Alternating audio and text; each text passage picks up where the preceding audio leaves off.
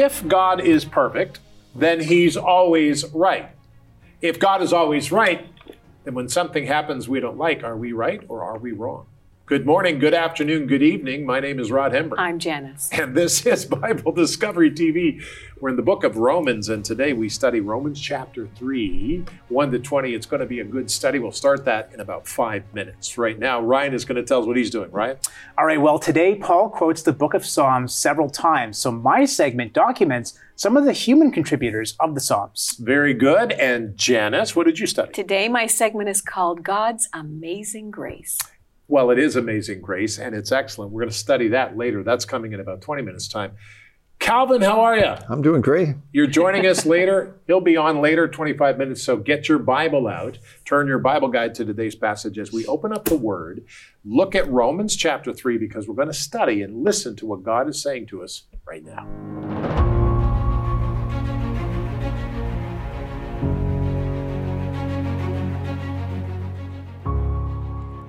Romans 3 1 through 20. What advantage then has the Jew, or what is the profit of circumcision? Much in every way. Chiefly because to them were committed the oracles of God. For what if some did not believe? Will their unbelief make the faithfulness of God without effect? Certainly not. Indeed, let God be true but every man a liar. As it is written, that you may be justified in your words, and may overcome when you are judged.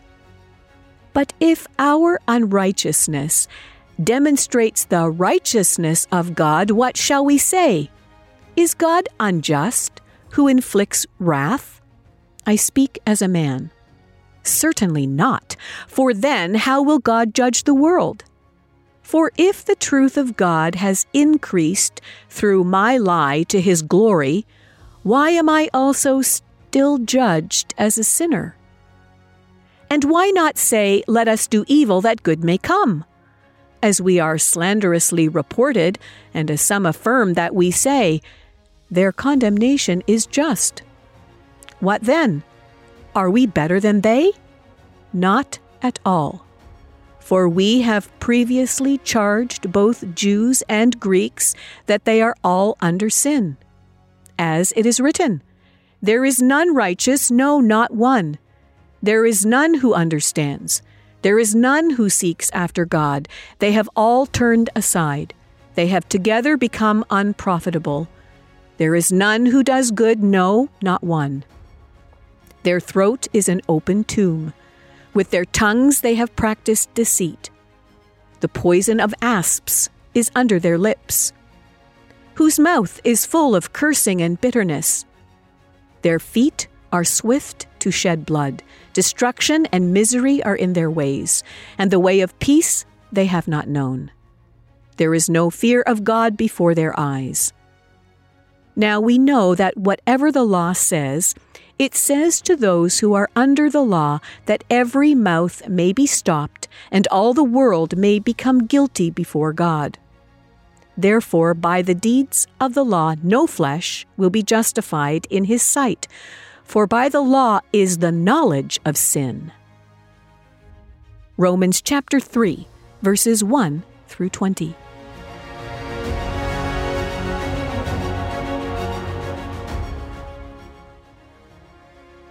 We continue reading through the Bible. And it is amazing because we go to Romans chapter 3 and 4. Now, this book was written to the church at Rome. That's the head of the empire in the day. Now, let me ask you a question Is God fair? Well, no, God is not fair. Now, if we make that claim, we are often looked at as people who hate the work of the Lord. But what does that mean? Think about it. If God were fair to you and me, according to His law and standards, what would we deserve? Would we be worthy to have the things we do or to gain the life of eternal longevity? If God was fair alone, we would all be toast. The Lord is not just fair, He's merciful and amazing in grace. While we were sinners, he loved us and gave us his only begotten Son. who paid the cost of sin with his life. Then, when Jesus defeated death by rising from the dead in the flesh, he offered us the gift of eternal life with him if we accept him as Lord and Savior. Now, this is what we mean when we say God is not fair. Many people think that if they do the right things or don't do the wrong things or act the right way, well, they'll be good enough for God. Mm, it's not true. That's not true. The only way to be good enough for God is to accept Jesus Christ as your Lord and Savior. Very interesting. This is all things, these are all things that Paul deals with in the Bible. And as we read this today from God is not fair, in Romans chapter 3, we're dealing with God remains faithful. And then all the people are sinners. And then Christ took our punishment. Then in chapter 4, the faith of Abraham. This is an amazing place to begin our journey. Now, I want to pray, and as we pray and ask God to help us, for God is not fair, remember, you can get your Bible guide if you don't have one. And let me just say as well, I want to thank you for all your donations during this time. They help us tremendously. And I understand that your donations mean you've made a decision. And your decision is that the Bible is important. And you've chosen to support the Bible. So thank you for supporting our program and keeping uh, your giving strong with us. And if you want to give, just, you know, I don't tell you how much, just pray about it and ask the Lord what He would have you do. And the Holy Spirit will speak to you because the Holy Spirit is in you. And Father, I pray in Jesus' name that you would speak to them, help them today. Thank you, Lord, and be with everybody in Jesus' name. Amen. Now, as we pray, let's open up and say, Father, help us. We understand you're not fair because we're here. I mean, if you were fair, you would have just wiped out the planet and started over. But Father, we need to hear what you're saying to us today because you've done some amazing and stunning things that we just don't understand. And your, your grace is amazing. That's why we call it amazing grace. So help us to hear you today. Hear your word in the name of Jesus Christ. And we said together, all of us said together, Amen and Amen. Now, look at the scripture, Romans chapter 3, beginning with verse 1. This is interesting. Paul says, What advantage then has the Jew, or what is the profit of circumcision? Much in every way chiefly because to them who were committed to the oracles of God. For what if some did not believe? Will their unbelief make the faithfulness of God without effect? Certainly not. Indeed, let God be true, but every man a liar, as it is written, that you may be justified in your words and may overcome when you are judged. That's interesting. Now, notice that Paul tells the church at Rome that God is always right, even though we are often wrong. okay, so we got to keep that in mind. We assume that we're right all the time. That's not true. We must never judge God based on our own flawed, sinful human thinking. I remember somebody said to me once, Well, I'd be a, a Christian rod if I saw one. And I said, Well, that's good. You're never going to see one. Because you're set in your mind that you want a perfect person. Nobody's perfect. And let me tell you something there's a change. You can see people changing and moving towards the better because the Holy Spirit. But if you're going to judge God, don't judge it on a person. Taste and see that the Lord is good. Check yourself. Pray to God yourself. Taste and see. God will bring you people who have been victorious in certain ways, and you will see that God is real. God is alive, and He's speaking to us through Jesus Christ.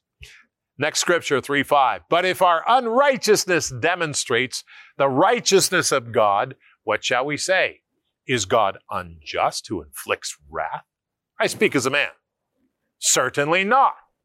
For then how will God judge the world? For if the truth of God has increased through my lie to his glory, why am I also still judged as a sinner? And why not say, well, let us do evil that good may come? As we are slanderously reported, and as some affirm that we say, their condemnation is just. Now, what's Paul getting at? Paul explains that we need to seek and set our lifestyles to be empowered by Jesus Christ through His Holy Spirit. That's what we need to do. We must run from temptation, not yield to it. Now, understand that, that Paul is explaining this to the church at Rome, and we're going to get into this over the next few days. He's explaining to them and he's, he's having this conversation with them, and he's saying, listen, you've got to change your lifestyle. You can't just get the rules, memorize the rules, and you're good. No, it's your lifestyle that has to change. Keep that in mind. Now, people today, they call Christians Christians, but a Christian, a real Christian, is somebody who has changed their lifestyle to try to seek the Lord Jesus Christ. That's a hard one, isn't it? To change our lifestyle when we like things the way we want when we want them. Well, that's all changing now, isn't it? Very important. Now let's read on. Romans 3 9 to 20. What then? Are we better than they? Not at all. For we have previously charged both Jews and Greeks that they are all under sin. As it is written, there is none righteous, no, not one. There is none who understands. There is no one who seeks after God. They have all turned aside. They have altogether become unprofitable. There is none who does good.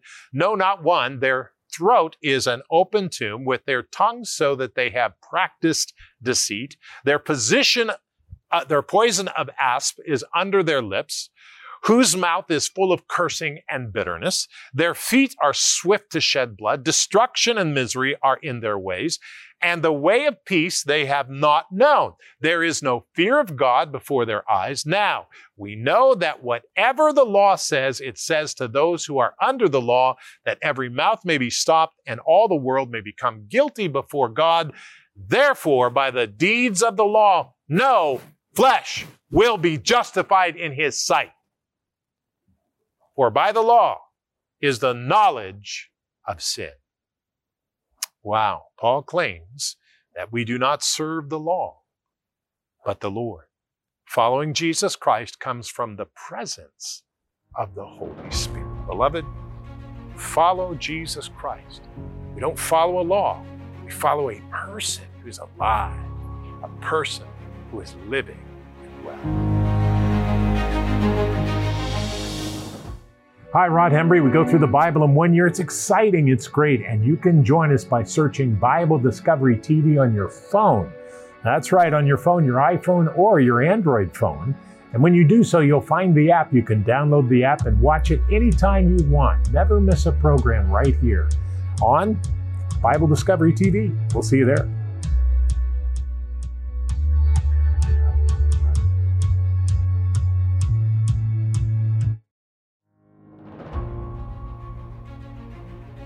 Welcome back to the program. Today's reading is Romans chapters 3 and 4. And as I mentioned at the beginning of the program, in these chapters, Paul quotes the book of Psalms several times.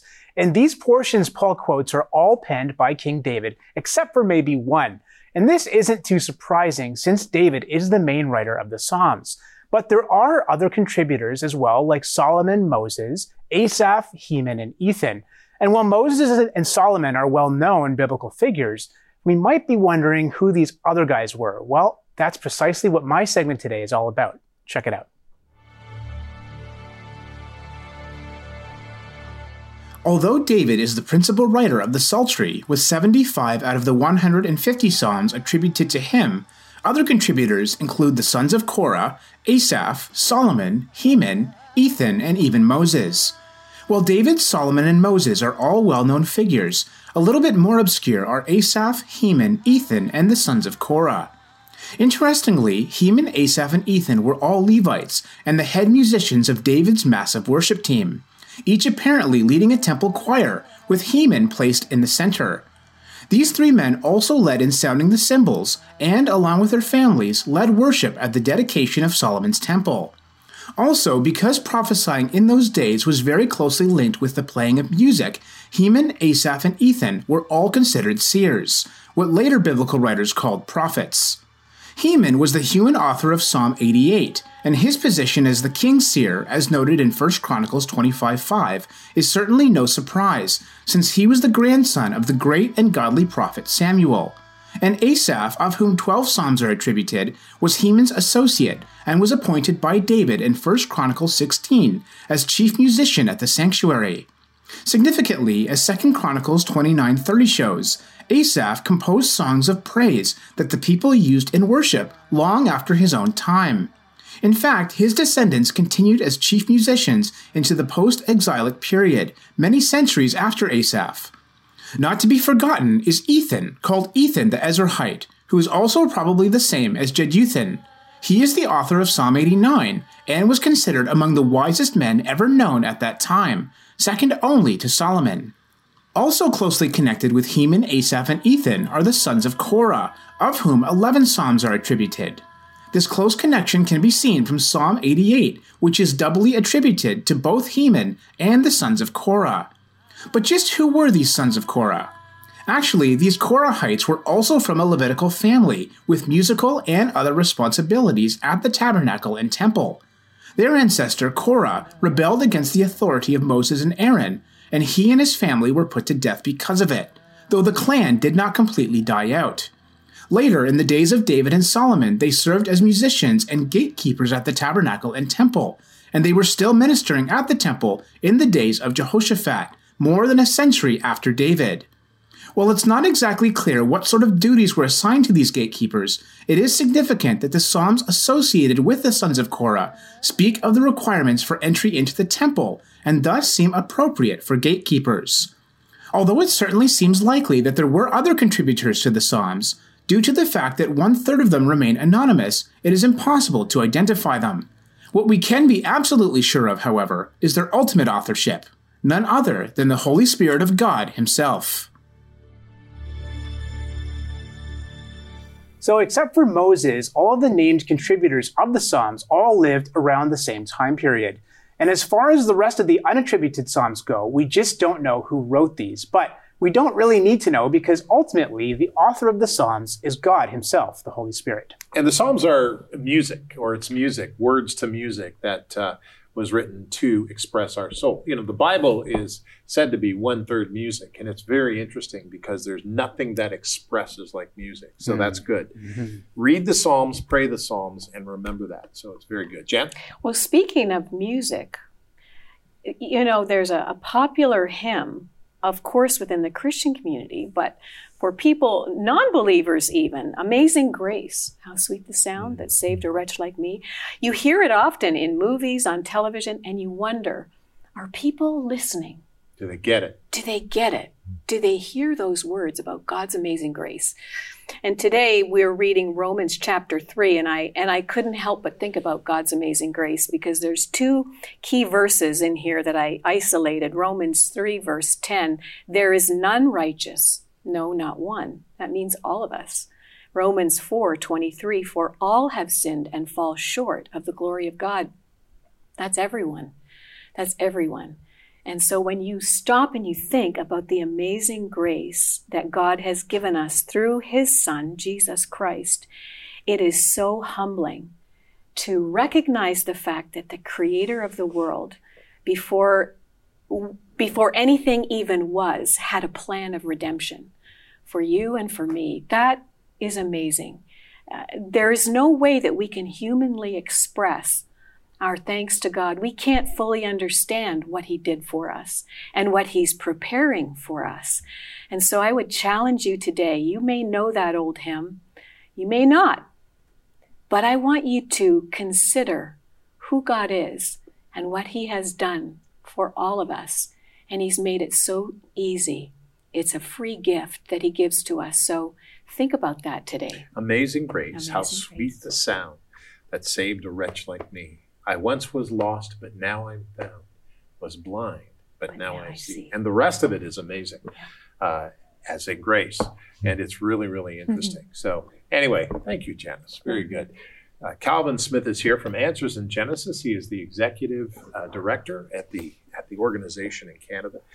Welcome, Calvin. It's great to be here. Uh, yesterday, you talked about how that uh, the Bible, the authority of God's word, is in Genesis. And when you came to know the Lord, mm. you read from the beginning of the book, which is Genesis. Yep. And you read in chapter one, and it talks about the six days of creation. Mm-hmm. So you didn't think that was hard to understand at that point. No, I think it's uh, it's so obvious actually that it's it's it's almost kind of embarrassing when Christians try to work around that and say, well, it doesn't have to actually mean that. Um, you know the the church fathers the, the, the reformers i mean christians have known what genesis meant for the first 1800 years of christendom no problem. It was only when old earth and then uh, evolutionary ideas started to become popular that you start to see bible commentaries for example start to compromise the plain reading of genesis what it plainly says. And it's not just genesis. How about exodus 2011 for in six days the lord created the heavens the earth the sea and all that is in them right? So it, it's it's been well known. It's easy to understand, and what what we find is that many Christians struggling from what they hear as, as an authority, science, uh, you know, from outside the Scripture. Well, how do I take these ideas and then make the Bible conform to it, rather than just saying, well, no, here's what the Bible says. Now, when I go look at the facts that we, we all see in this world, how do I interpret those facts according to what the Word of God says is plainly written rather than the other way around? So hmm. you don't want the, the tail wagging the dog, so to speak. So, the the important thing to remember is that there have been people who've studied this, mm-hmm. and they they think, well, that's you know, mosquitoes evolved, uh, spiders evolved, they have poison, they mm-hmm. kill people, and all of that. Yet the Bible says that the Garden of Eden was created in such a way that you know man was thought of, and God put him in there and made woman, and then all of that. So how did we get mosquitoes and animals that eat each other and what in the world's going on? I mean i thought natural selection was a good thing and yet all of this stuff is happening. We're losing many species every year and i don't know how many we've lost over the past 100 years but how do you explain the mosquito? Yeah, the mosquito, great white sharks, all those those bad things in the world. I mean, the Bible's very clear that the world was so good. As a matter of fact, at the end of Genesis, God said everything. He looked at everything He created, and everything was very good. Genesis one twenty nine and thirty says that in the beginning it was so good, everything was eating plants. Hmm. That's very clear. The beasts of the field and humans were all eating plants. So we were in a sense, vegetarians. Exactly. And so, you know, when we say there was no death before Adam sinned, what we're referring to is, you know, animals. We're not referring to what the, the Hebrew actually says nefesh chaya. It's the, the terminology, uh, creatures, right? And so plants aren't alive in the same way that that animals and people are, right? You don't bite into a celery stick and have it freak out on you. Um, so they're, they're not alive in that sense. So death comes into the world after Adam sins. Romans 5:12 says through one man sin entered into the world and death through sin and so death spread to all men because all have sinned. And it wasn't just man that started to die at the time when when the fall happened. The entire creation is groaning because of the fall. We read about this. So bad things entered into the cosmos when Adam, the head of the, the human race, fell. We got to remember that Satan sinned first, then Eve sinned, then Adam sinned. And it was when Adam sinned, because he had the authority over, over the kingdom, that bad things now entered. And so, you know, Adam was punished for his transgression against a holy and righteous God. And what does that look like? Well, the environment actually became able to, to, to have the, these bad things reflected in it right? So you've got creatures today that use equipment that originally they would have used for a good purpose. Now they're using them for a bad purpose. You know, it's interesting that mosquitoes, they, it's only the, the female mosquitoes that bite you. Um, I hate, to, hate to say that, not not not, not dissing, not dissing the ladies or anything like that. And they do so when they want um, when they they're uh, producing eggs, right? So they need certain things, iron and stuff like that, from your blood. And there are plants that they could get that to as, from as well, but you make an easy target.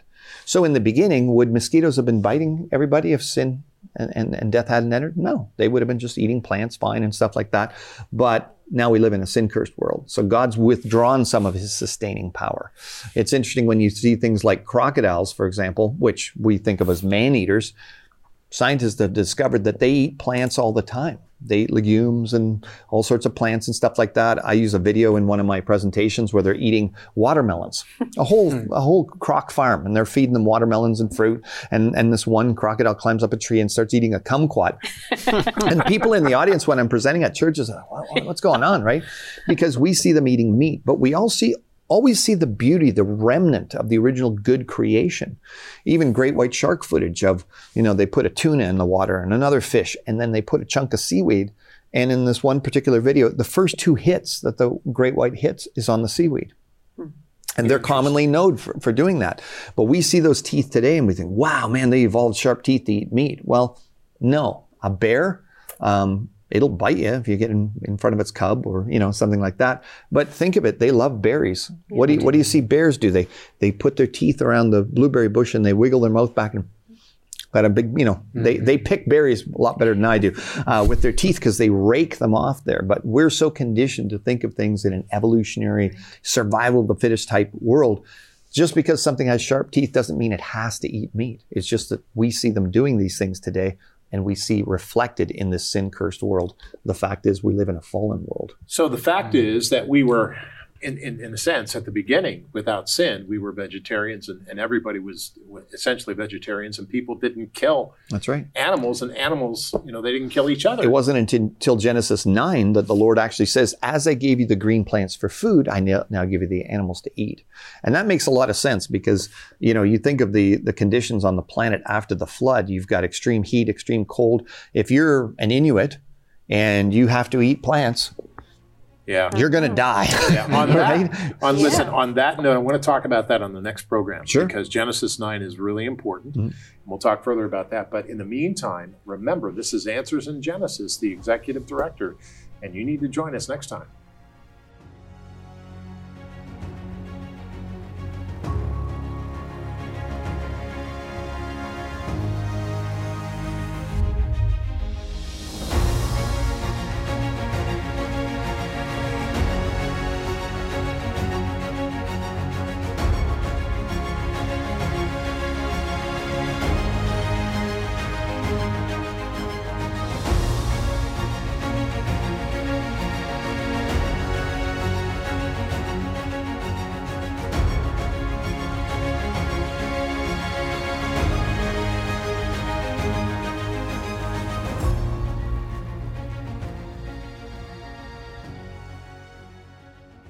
Thank you for praying with us. Isn't that great seeing those prayer requests? I love that. Uh, prayer is such a big part of, of serving God.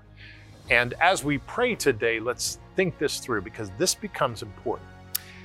Father, today we pray that you would help me to follow you and help me to follow your ways, not my ways. Help me, Lord, through the power of your Holy Spirit. Amen.